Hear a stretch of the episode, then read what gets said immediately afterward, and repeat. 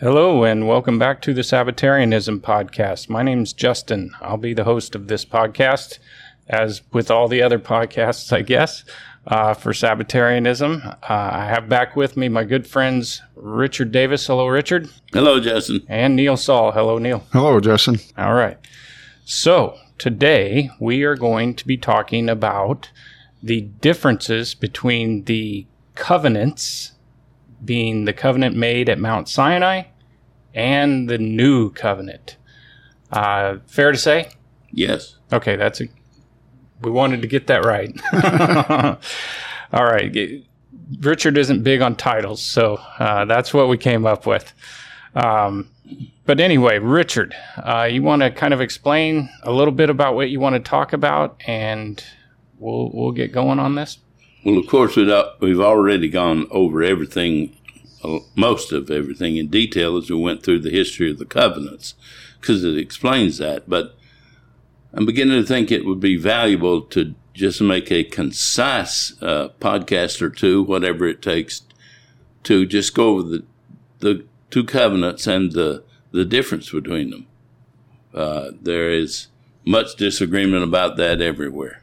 Yeah. And there's a lot of misunderstanding about what the word even means. People equate the word the covenant with the law. And a covenant's not a law. Covenant is a legal mutual agreement between two parties. And in the Bible, God continually refers to his relationship with Israel as a marriage. A marriage. It's a type of contract. Yeah. Is what it is. A contract. Well, I remember on one of the podcasts, I don't remember which one it was, but you and I were doing it, and it finally got through my thick skull of what you're saying here, that it wasn't the law that was nailed to the cross.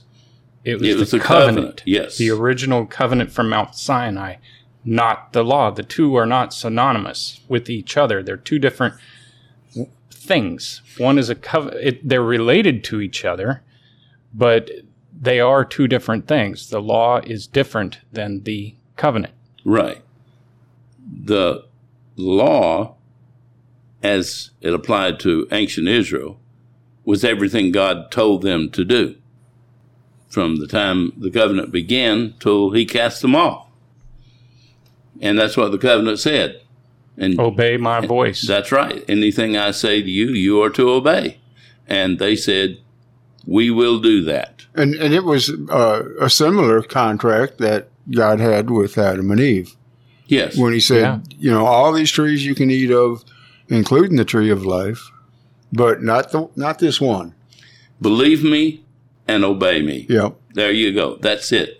Now, you have people that will go back and forth from the New Testament writings of Paul and different things and say, well, where Paul said, once a covenant is ratified, no man can add to it or take away from it. I even had one man argue with me that everything in there is, nothing could have been added to it. I'm trying to get my thoughts right here to make sure I don't misrepresent it.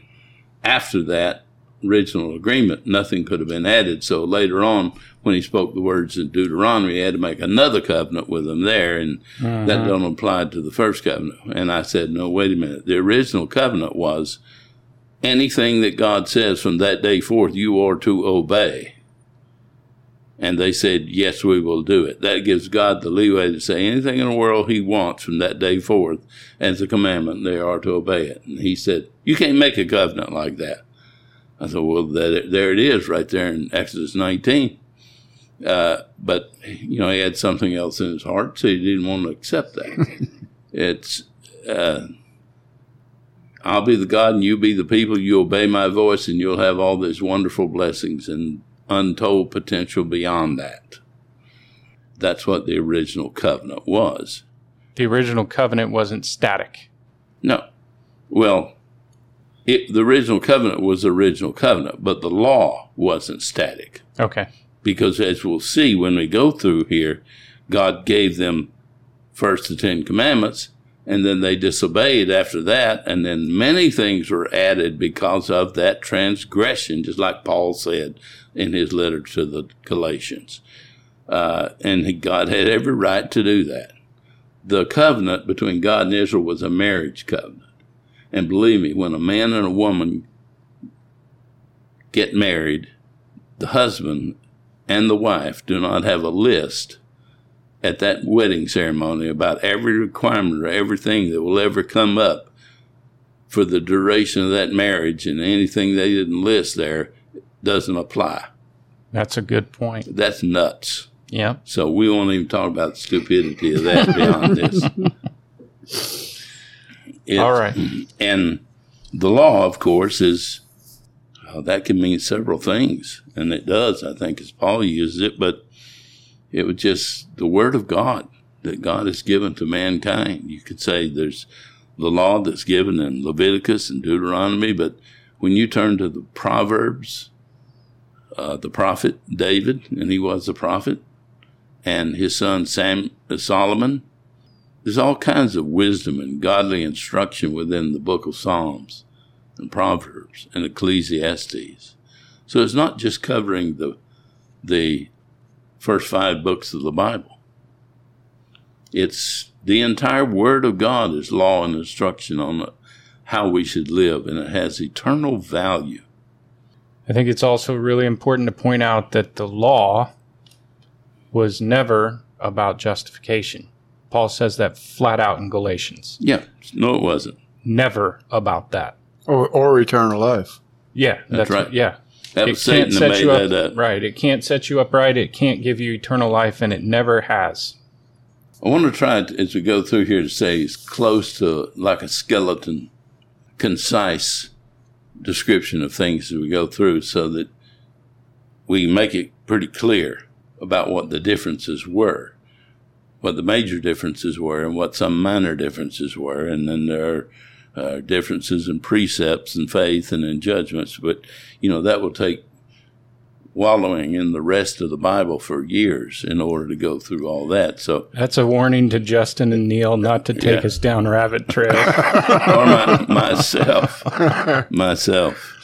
But if we're going to go through the differences in the covenant, I guess that's a very first place we should start, is there in where the covenant between God and Israel is first given in chapter 19 of Exodus.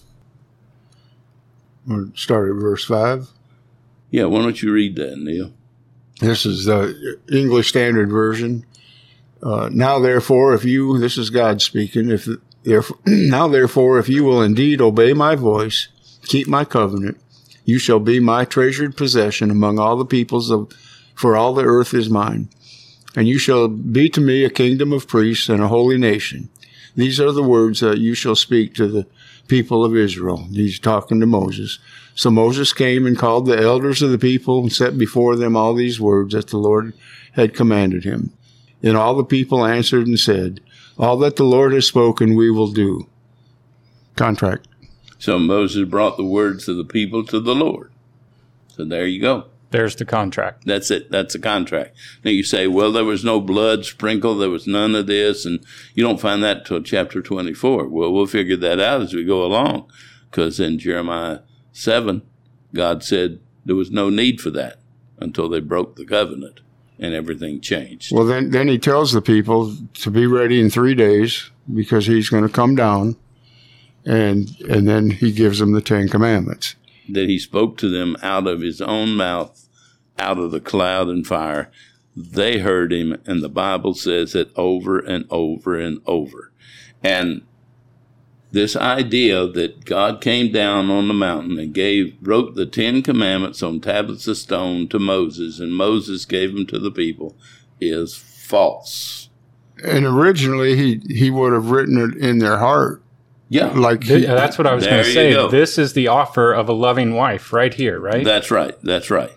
He spoke to them face to face out of the cloud and fire. And that's why no blood was needed. This was a loving relationship offer. Right. Just like it's not needed for us. Right. Because it's already been done by our Savior. Right. That, for that moment, that was possible for them. In Exodus 20, in verse 18... it says, when all the people saw the thunder and the flashes of lightning, the sounds of the trumpet, and the mountain smoking, the people were afraid and trembled, and they stood far off, meaning away from God. That's right. And said to Moses, "You speak to us, and we will listen, but do not let God speak to us, lest we die." And that's when everything covenant changed. Broken. Yeah, broken. God, covenant broken. Moses said to the people, "Do not fear, for God has come to test us, and that his fear may be before you, so that you may not sin." But the people disobeyed. They stood far off. That's right. Now, we're told later on, we'll skip forward to that, but not spend too much time until we get there, in Hebrews 12, that that was a horrible sin that they did and led to their downfall. And we're warned as Christians not to do that.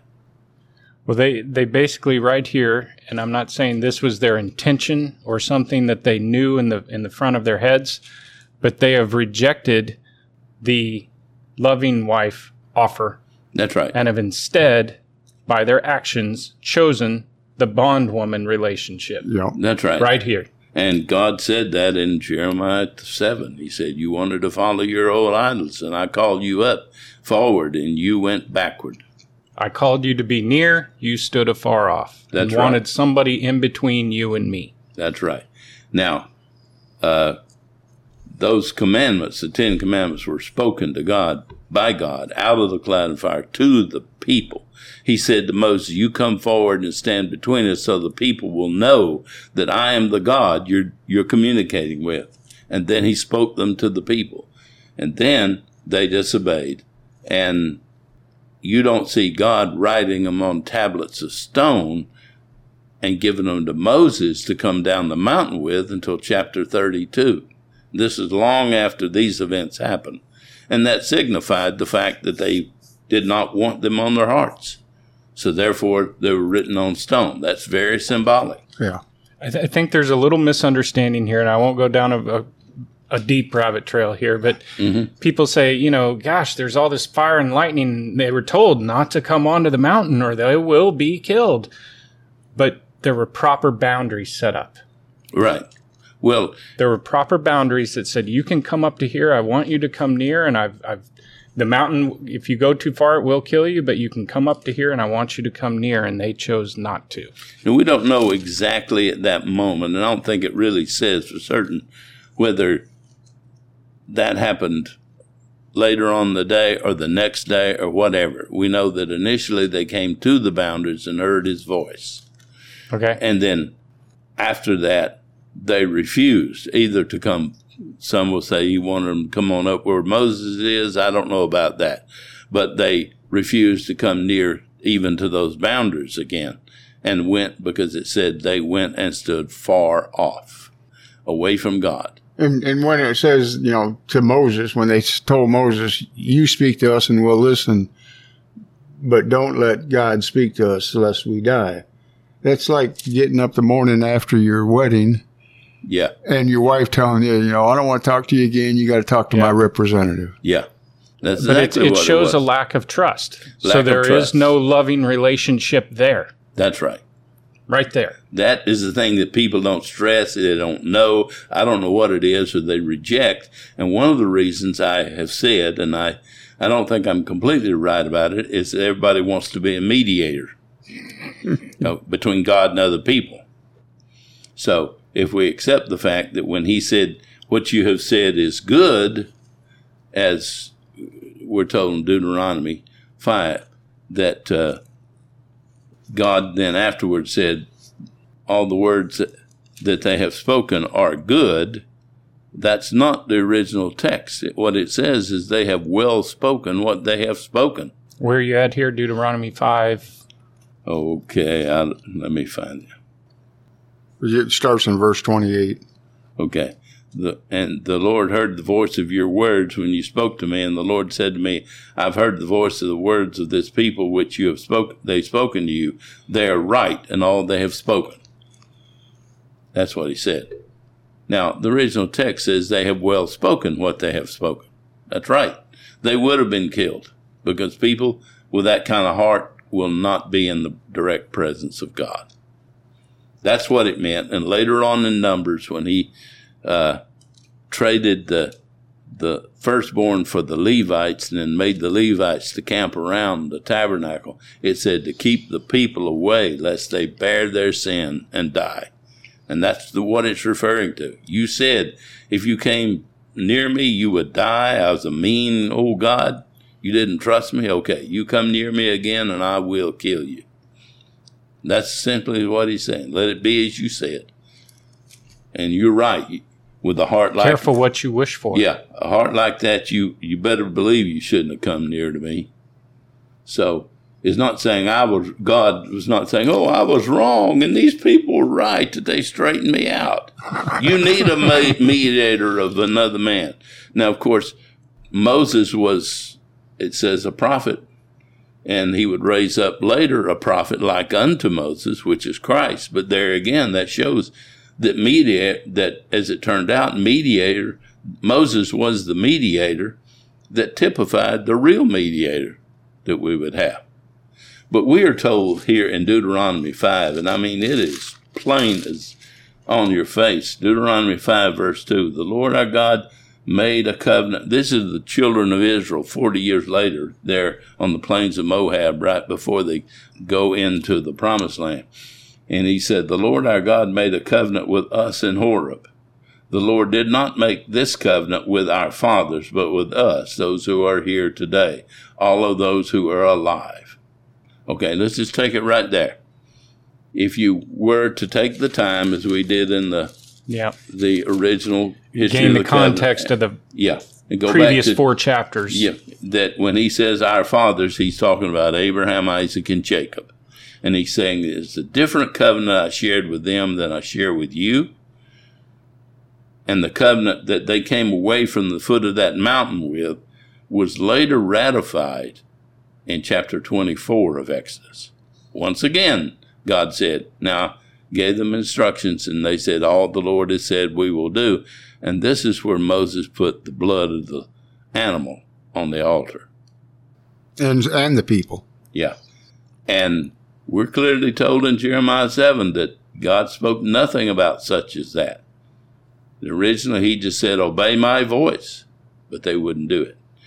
So everything after those 10 commandments that he spoke to them face to face is the law of Moses.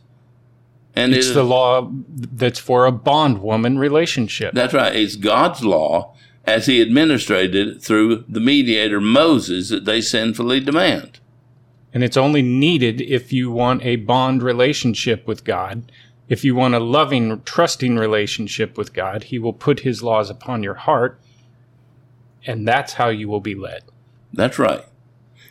And that takes a miracle from God. Absolutely. Okay. Yep. That's not something we can do. Right. And we'll get to that when we get to the new covenant, because there is the major difference right there. Okay. But we will expound on it when we get there. But that covenant, what it might have been, was then altered when they demanded the mediator. And it was because of their hearts. And one might say with them, why did God continue with them? Well, that's a good question. Moses. His promise to Abraham. Yes, his promise to Abraham. He was legally bound because of the oath that he made to Abraham in Genesis 15 when he passed through the halves of the sacrifices, that these events that are beginning now with these people would occur. Although he was willing to destroy him and start over with Moses. Yes. But he would have still had to complete this. So yes. I think another thing for us to maybe define here is covenant and oath. Covenant is, you do this, I'll do that. It's a mutual agreement. That's right. Whereas an oath is a one-way thing saying, I am going to do this. Yes. No matter what. Yeah. He swore that. Yes. And that becomes an oath in Genesis 22 when God, before that, it was a covenant. Right. But when the oath to Abraham is what he swore when he swore it in Genesis 22, because Abraham had offered up Isaac. And he said, then there's no longer just a covenant. If you will do this, I'll do that. Because you have done this, I'm going to do that for you. So here he's legally bound to these people because of his oath to Abraham. So he continues with them like he does with all of us in a diminished relationship. when he comes on to us and has to, then how's he going to control them? He uses a diminished relationship order. And Paul called this the schoolmaster. That's right. Tutor. That's right. And we can go back. I don't want to rehash all this because it's in the original series of the history of the covenants. He goes back there and he put the mediator over them. And then when we get to Numbers, he took away the firstborn. Even in chapter 24 of Exodus, we see the elders going up the mountain with Moses and Aaron with this meal on the sea of glass. Well, there were no Levites there. There was no law concerning the Levites except for the Aaronic priesthood at that point. Yeah. Okay, there was no role for Levi. Well, that occurred in chapter 32 when he came down from the mountain and they had the golden calf, and he said, "Who will stand with God and Moses?" And only the Levites would. So we're told very plainly in the book of Malachi that's the reason God traded the Levites for the firstborn. See, that shouldn't have been that way. And it didn't change because God had failed. It changed because the people had failed. The people had diminished the bondwife, who really didn't love her husband, had diminished the marriage. Error. Yes, and so he trades them, and he makes a covenant with Levi. But of course, we won't go into that because that's, like I said, we're not going to get to the whole thing. We'll have another 12 series podcast here, but. The Levites shouldn't have been there. Same way with the Passover. And you have people that will deny that the Passover was ever a domestic sacrifice you kept in your home. And yet it says right there, the original Passover in Exodus 12, that that's the way you're to keep it and to share it between you and your neighbor, and put the blood on the doorpost, signifying the death of the future Savior that would pass over you on your own doorpost. Yeah, and in that description, there is a futureness. It's not just talking about, okay, this one time do this. There is a future type text or instruction. It said, you shall do this throughout your generations from now on. Right. Okay, but that changed because they would not accept him. There were no sanctification in their home. When the elders refused to come up to him and said, we won't do it, then they were firstborn, which is the heritage of the elders, were traded for the Levites. And when you get to Deuteronomy 16, there's a different instruction. He said you were to go up to the place the Lord shall place his name. And at that time, it would have been the cities of the Levites. And that's where you keep the Passover, and don't leave there until the morning. Well, that's a change in the law because of transgression. And that has to deal with their continual removal of themselves from God. So from this point on, this is a covenant of bondage. They're in bondage, under the law, under control. As people, Paul said it very plainly in his letter to Timothy. This order was made for liars and thieves and murderers and all kind of evildoers that never wanted to obey God in the first place. It's not made for a loving wife who trusts him and desires to want to do his ways, to be led by him that with her heart. Or, as Paul said, not for a righteous son, a son that wants to love him and make him proud and do what he says. That's right. So there are many things that are in it that are legitimate laws. If you want to know how God deals with this kind of thing, and if you're faced with similar situation in your life, go into God's Word and see what he did. That's not done away just because maybe he doesn't have to deal with a righteous son or a wife that loves him in that way. Doesn't mean it's done away. And that's where we would get to the... When Isaiah said he didn't come to abolish the law, he came to magnify it and make it honorable. Well, we won't discuss that right now, but somehow magnify and make honorable means to abolish. I don't know about that. But as this covenant progresses, we get down to the final book in the, as we call the Old Testament. It's the book of Malachi. And the book of Malachi is a witness to the failure of the priests and the Levites to fulfill that role which they had to uphold the nation in righteousness. And it's like the final straw. This is why the next part has to come. Yeah. It had to be stopped. And Malachi apparently was the final prophet that brought the word of the Lord to that nation. Well, and so many times they'll use Malachi to show that we should be tithing to the church. But it's that whole book is written to the priests and to the Levites, not to the people. Yeah. Well, of course, there was nobody tying to anybody at that point, but it's because of the corruption of the Levites and the priests. The Levites were supposed to tie it to the temple. There is no command by God in his law anywhere for the people to tie to the priests in the temple. Yeah. Yeah, the Levites were supposed to do that. The Levites received the tithe of the people as their rightful inheritance. And not the best of, but the 10th one. That's right. You find that in the end of the book of Leviticus, the 10th. Not the first of 10, but the last of 10, and not the best. Whatever came up, that's what you got. Just like so the people. So if you had 19, you tithed the one. Well, that's the way I would see it, and I think that's probably true. And the Levites, though, were supposed to tithe the best to the temple. That's right. Unblemished and so on. Okay. And they weren't doing that. Yeah, they were sending blind and decrepit animals and what have you. Yeah, that's the only tithe that went to the store chambers of the house of God. Right. But that's a whole... I don't want to get off, like I said, on tithing, because that's a whole... Neil and I have drug you off course. No, but it's a valid point. Yeah. They had become so corrupt. And that's the nature of that covenant and what occurred there. And it got worse as time went on. The people demanded a king, so now that was added and should never have been and wasn't necessary, but it was because they wanted to get away with something. They wanted to just keep sinning and then have a man come drive the enemy away when God sent them in to punish them. Well, don't work like that, as they found out. Yeah. And God finally, and he told them there when he accepted it, this is the last time you're going to mess with me.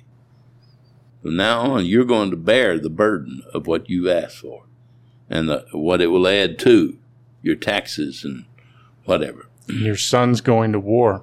Yeah. And your daughter's taken for himself. Yep. Well, now, that was the nature of that covenant. It was a bond covenant. And that does not mean oppression. It does not mean those old evil people were being hurt by God. He was a wrathful old God that made them do things that were bad. You know, you heard that in some of the church breakups among the churches of God. No. To have even that covenant was so much better, because they at least had the law of Moses, and that was so much better than any people on the earth as the nation had ever had up to that point. Yeah, and I think a better way to describe it is the legal obligation rather than bondwoman. Yeah. I mean, he was legally obligated because of his oath to have this relationship with them, and he kept going and put up with a lot from them. Yeah. Slap it after slap in the face, just like Moses at the foot of the mountain. We want Moses in between us and you. And then, no, we don't want you as our king. We want a man as our king. Yeah. And that's a slap in his face. Yeah. Well, in Deuteronomy 5:29, which was right after the verse that they are right in all that they have spoken, or they have spoken well what they have spoken. Mm-hmm. It says, oh, that this is God talking, oh, that they had such a heart as this always, to fear me and keep my commandments, that it might go well with them. You know, he's just... That's a lament. That's a lament, right? Brokenhearted. Yes. But I want to get back before we skip on to to chapter 5 of Deuteronomy. I didn't finish that. He said, the Lord did not make this covenant with our fathers. Now, he's not talking about our parents, because he did make the covenant with their parents, and it applied to them as well. But with us, those of us who are here today, all of us who are alive, that expression, our fathers, means Abraham, Isaac, and Jacob. The Lord talked with you face to face on the mountain from the midst of the fire. I, Moses speaking, stood between the Lord and you at that time. He's talking about when the covenant that they now share 40 years later was finally ratified. And he's saying, I stood between the covenant, between the Lord and you at that time when it was ratified, to declare to you the word of the Lord, for you were afraid because of the fire, and you did not go up the mountain.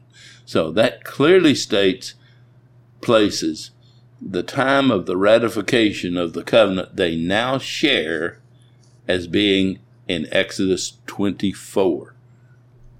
When he began to say, he told Moses after they walked away, get your book and come here and start writing stuff down. You're going to be this mediator. And then when he finished doing that, time you get to 24, he asked the people once again if they would agree with it, and they said, yes, all the Lord has said we will do, and that's when the blood was put on the altar and the people. Okay, that's what this is talking about right here at the end of verse 4 of Deuteronomy 5. So is it safe to say that this is now yet a different or a new offer for covenant in Exodus 23 and 24? This is not the same offer of covenant that was offered in 19. That's right.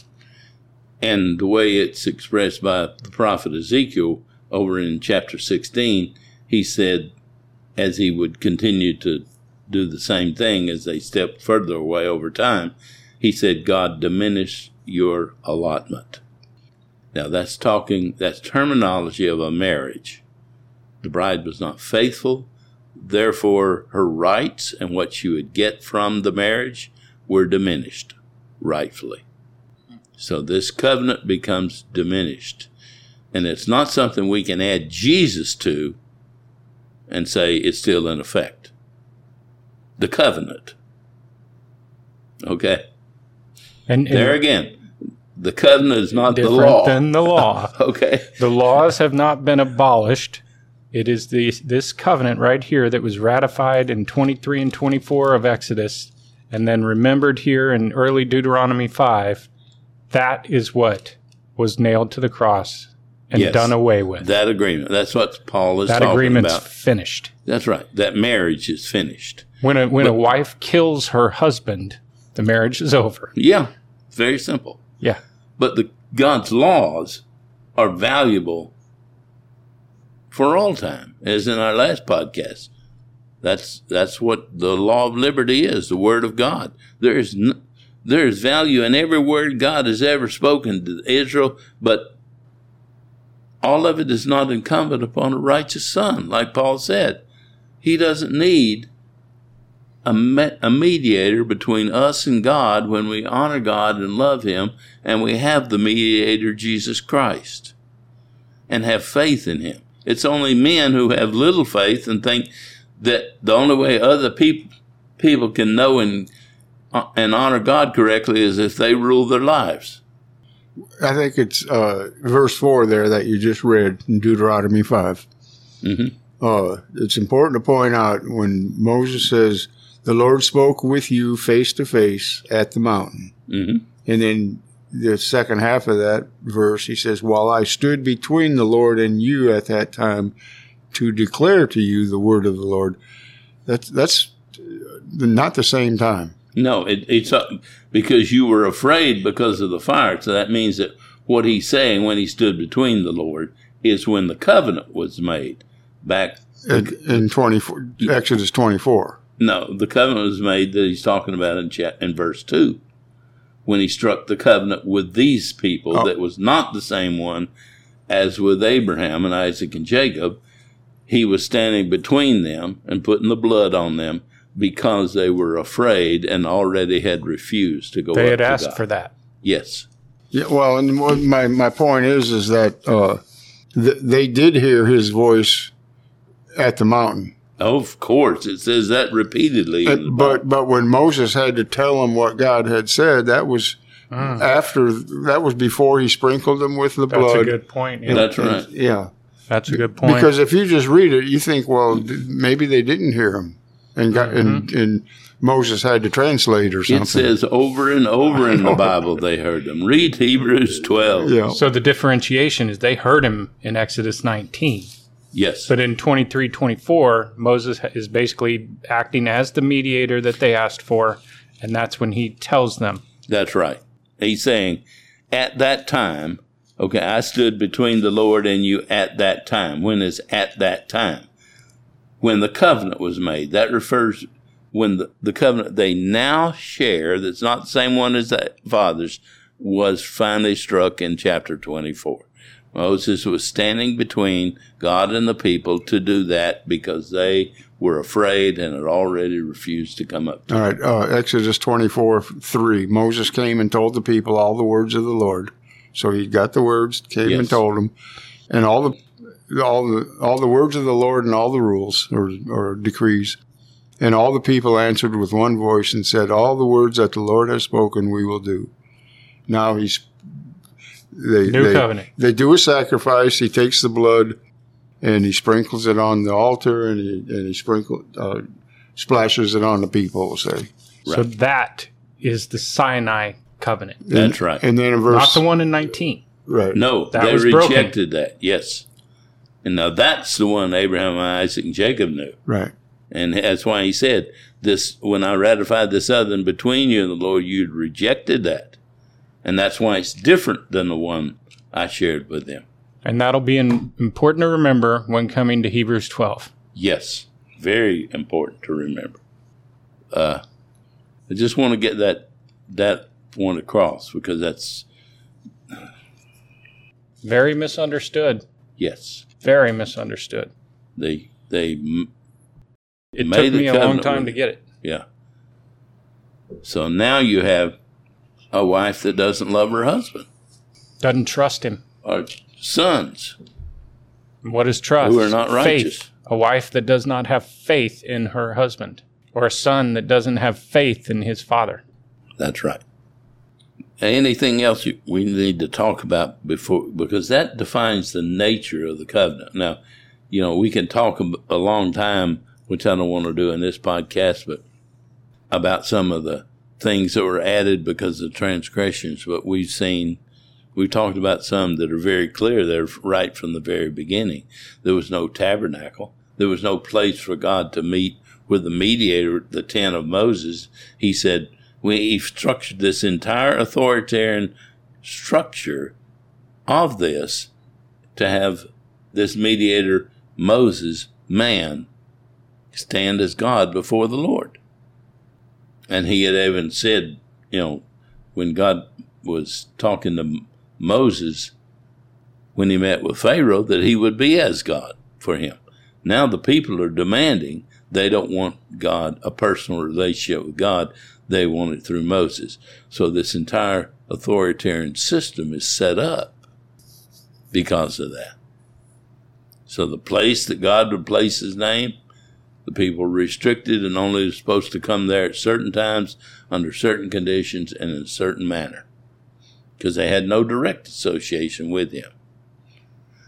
And I will put just a footnote in here, except for those few individuals over time who in their personal relationship did find a better way to God because of their hearts. And those are listed in Hebrews 11 and 12. So there were some who did. Noah, David. But as for the nation of Israel and the covenant law that was upon them, it was marred by this. So it's a schoolmaster to teach them right and wrong and to keep them in a righteous line, at least on that level, until a better thing should come.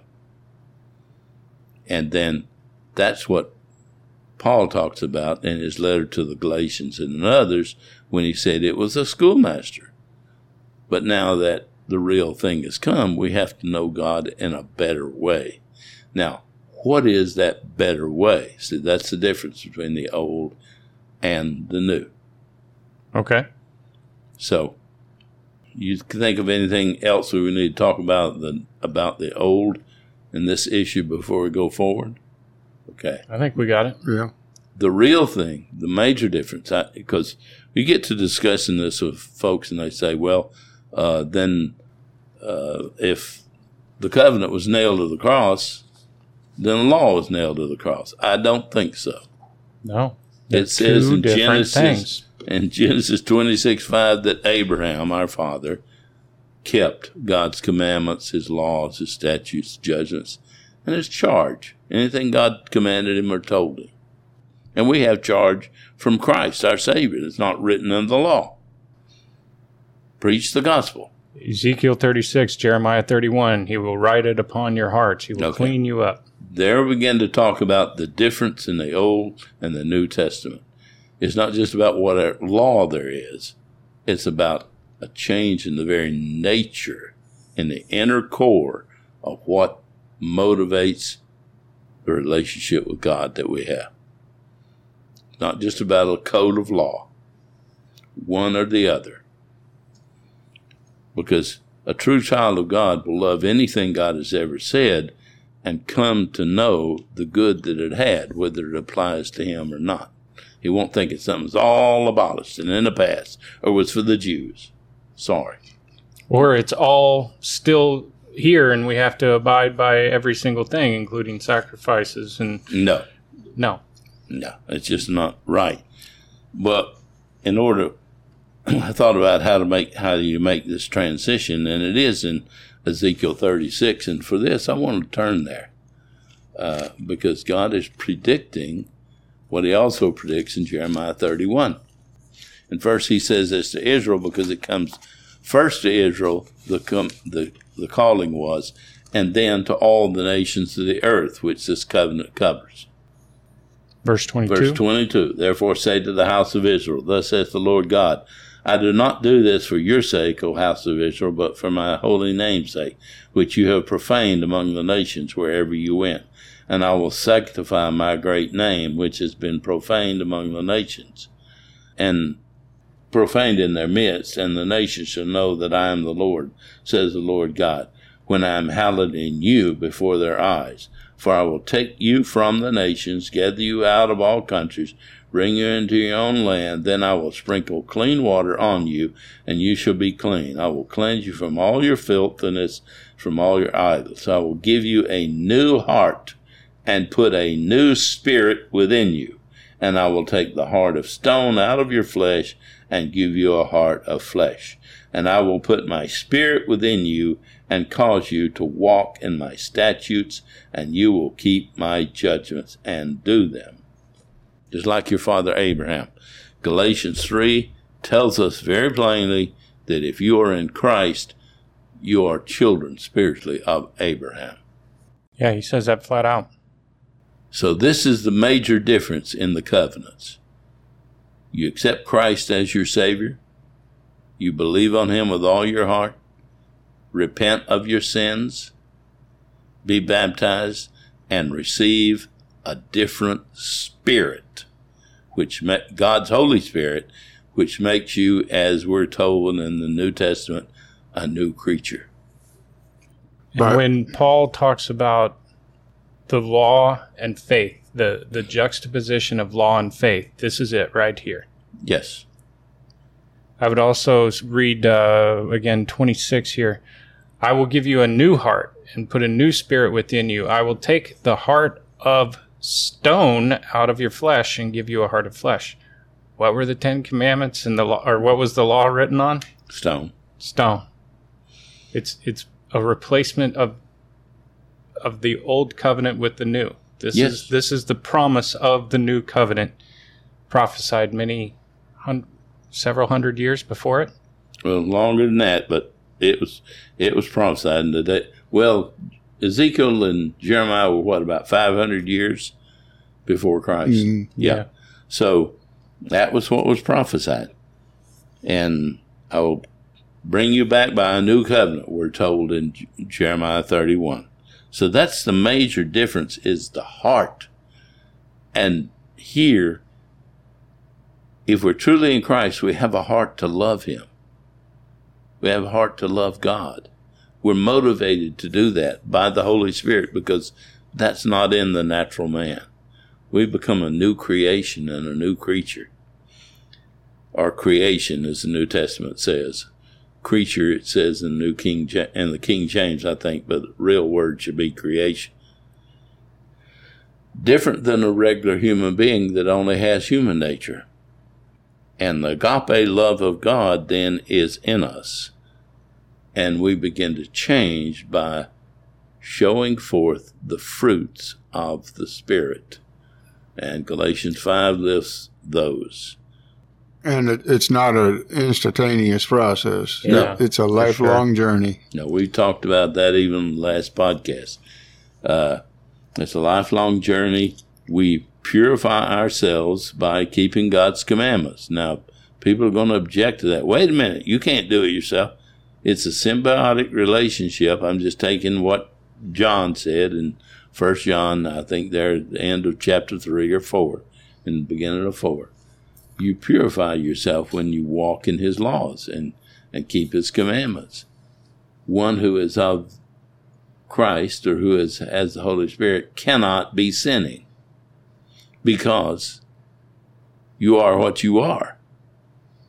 Doesn't mean we don't occasionally. It means we don't practice that. That means that's not where we're about, going about fulfilling our lust and fulfilling lawlessness and disrespecting the Word of God is a valuable manual from beginning to end as how we ought to conduct our lives. Now, that's the difference. We're righteous sons because of the righteous Spirit God has placed in us through His mercy and His grace, though we don't deserve 1 minute of it. And when we receive that Spirit, then we should want to have communication with God, and He does that through His Word.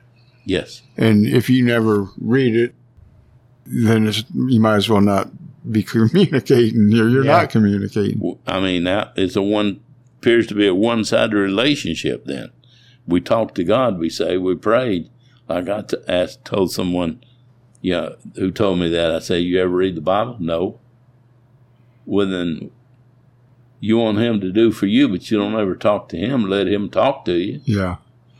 God's word becomes to be in your heart and mind. And if that's something we have talked about over and over and over on this podcast, it's a heart thing. It's about your heart. Yes. The desire to serve others. The desire to do what God wants. And, we don't have to go through it now, but you can go through it later if we want to just make a podcast on that. But there is no mediator man here. That was brought in later by the Catholic Church, and it's kept in some form by churches today. Yeah, and just to circle back on that, what I was talking about, I knew about Constantine and how he kind of came in with an iron fist on that, but I think how they sell it, even to modern-day people, is if you don't have a mediator or somebody in charge, that then there's just anarchy and chaos. That's what I was talking about in the last podcast. That's how they sell it to the people. Exactly. I agree with you. How little faith in Jesus Christ's ability to work in the minds of those who love Him. And of the Holy Spirit. Yes. We say it every week in our weekly Bible studies. There's a seat here that Christ is in, and nobody gets in the way. And we let the Holy Spirit flow among us. That's right. As we study His Word. And we look at each other, believing that Christ is there and having faith there. So we're willing to listen to each other and end with structure of the New Testament building God gave to some apostles who laid the foundation of the church. That's been done. And prophets, those who bring the word of the Lord to others. He inspires. We have all those that are listed in Ephesians 4, but those are gifts of the Holy Spirit. That's not a hierarchy of a mediatorship. Mm-hmm. It's service to servants. And I know there are some who get upset about that because of the past concepts or heritage. That I'm criticizing or putting people down. Or I've got a problem with this and that and the other. I can say to them, I heard some words of wisdom this last week. To anybody who gets upset, then either I or anybody else that would say that. It was Tucker Carlson talking about an interview or a conversation he had with Mike Tyson. And he said, did he ask him if he said, do you get upset when people criticize you? And Mike Tyson said, yes, I do when I begin to think I'm something. But then I remember that I'm nothing and I'm okay with it. Huh. That's what humility is. Because even in the words of the Apostle Paul in his letters, he plainly told the people he was there to do what he was given by God to do, but he was not one that was there to rule over their faith. The leaders, as it should be, those who have the authority in the New Testament church, is the family. Yeah, it starts in the home. Yeah, it starts in the home, and it's to the elders, which was the sanctification. Whoever is the elder in that particular family that are chosen by the church is trusted people who serve in humility to fulfill these roles, and they do it in humility and love. Not showing partiality in any way, and not puffing themselves up as being above anybody. Well, even Paul sent Timothy, I forget to which church, but probably more than one of them, to teach and have a responsibility to instruct. Yeah. He was a young man, right? Yeah. And so that that shows how the positions are required. They needed a servant there. Absolutely. And that is part of the foundation of the church that the apostles laid. That's right. When Paul left a city, they didn't have all the answers. No. So somebody had to come along and teach them these things. So. Yes. And we'd be pretty hypocritical to say there shouldn't be any teachers if we just sit here and teach. That's ridiculous. But teachers were servants. Yeah. Jesus Christ gave clear instructions about that. Don't call any man a rabbi, which means teacher. Don't give yourself a title which exalts yourself in any way. You're there to serve. And if that's what you're truly doing in humility and love, those who truly have God's Spirit will recognize that and appreciate that. Yeah. Once again, Christ is the mediator. The idea that we have to say if somebody here doing this or there'd be chaos is effectively saying that Christ is just a concept, that he's not really here. There would be chaos until those that are not there for the right reason are gone. True. But that's the way it is. We're told that in Corinthians. What did Paul say? Yeah. There must be conflict so that those who really approve may be shown. Well, and the true minister, and this is my belief, and you can tell me if you agree or disagree, is the true minister is every husband and father in his home. That's where it starts. Well, he's there serving, giving up his life, yes, for his family. Well, and that's one of the qualifications of... Right. As you read through who is a bishop, who is a deacon or whatever, that's the qualifications. They have to be able to being a good husband, being a good father. Run their own household. Right. Or how can they run the household of God? Yep. We don't set up another mediatorship, this high place. That's the old sin of Jeroboam, son of Nebat. Would not bring down the high places, wanted a substitute place of worship other than the clear throne of God in heaven and our Savior Jesus Christ. And it's paganism. That's what it is. Yeah. Well, that's what they demanded, a type of Nimrod. Yeah. The only difference between Moses and Nimrod is that God was working with Moses and not with Nimrod. But there's a clear difference in how it... Now, there's tons of discussion on that, and we could do that more if we think it's necessary on the New Testament. But those things are works of love and service that are listed in Ephesians 4. Mm-hmm. They're not an authoritarian. Now, you have pastors, and pastors are protectors. And protectors have a right to stand up and say, hey, what we're hearing here is wrong. We're not listening to it. or take this somewhere else. We're going to protect the flock. So, and there are differences of administrations, but we're free. And this podcast goes along with the last one. We're free. We're a wife that loves God. Just so you know, when the people hear this, the last podcast that they heard are the two that Neil and I did on Michael Heiser's stuff. So when Richard refers to the last podcast, it's the last one he was on, which would be Liberty and Freedom. Yeah. Or Freedom and Liberty. How did I do? Whichever one it was.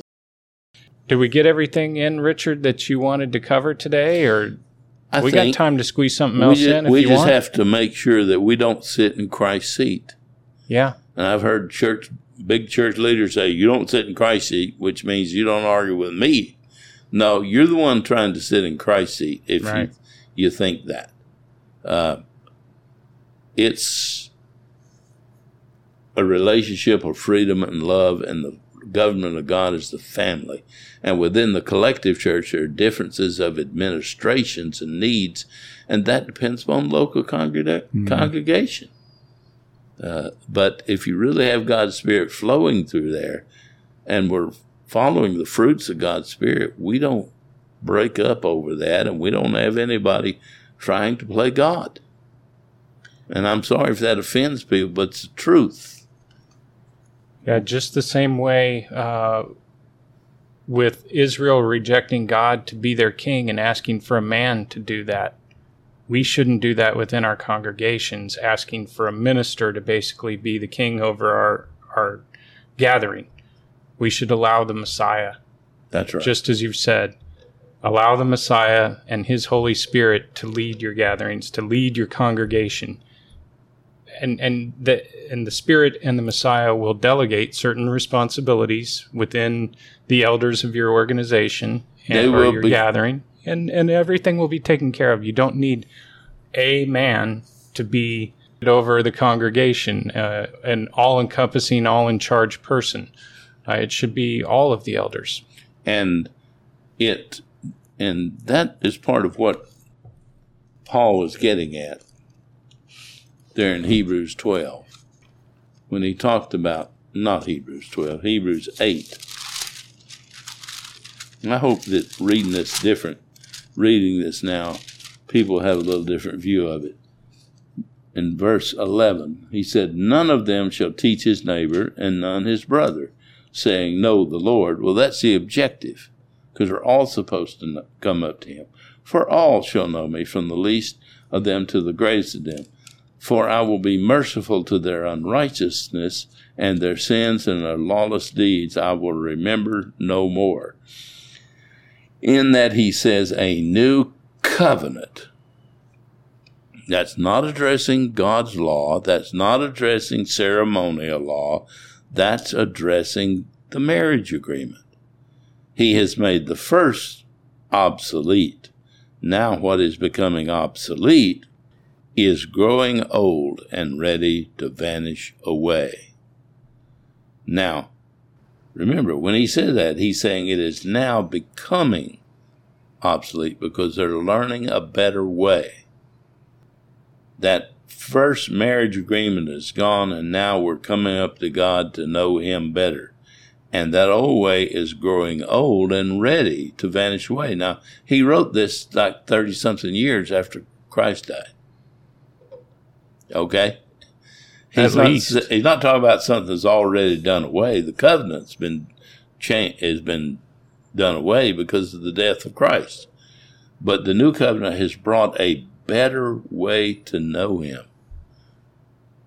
And this is what he's talking about. It's just a much better way. To know him like Abraham did. That's right.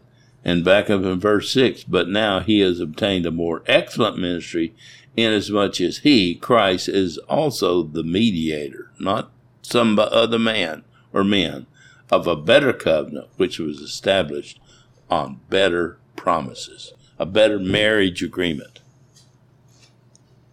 that's established on better promises. Okay. Yes.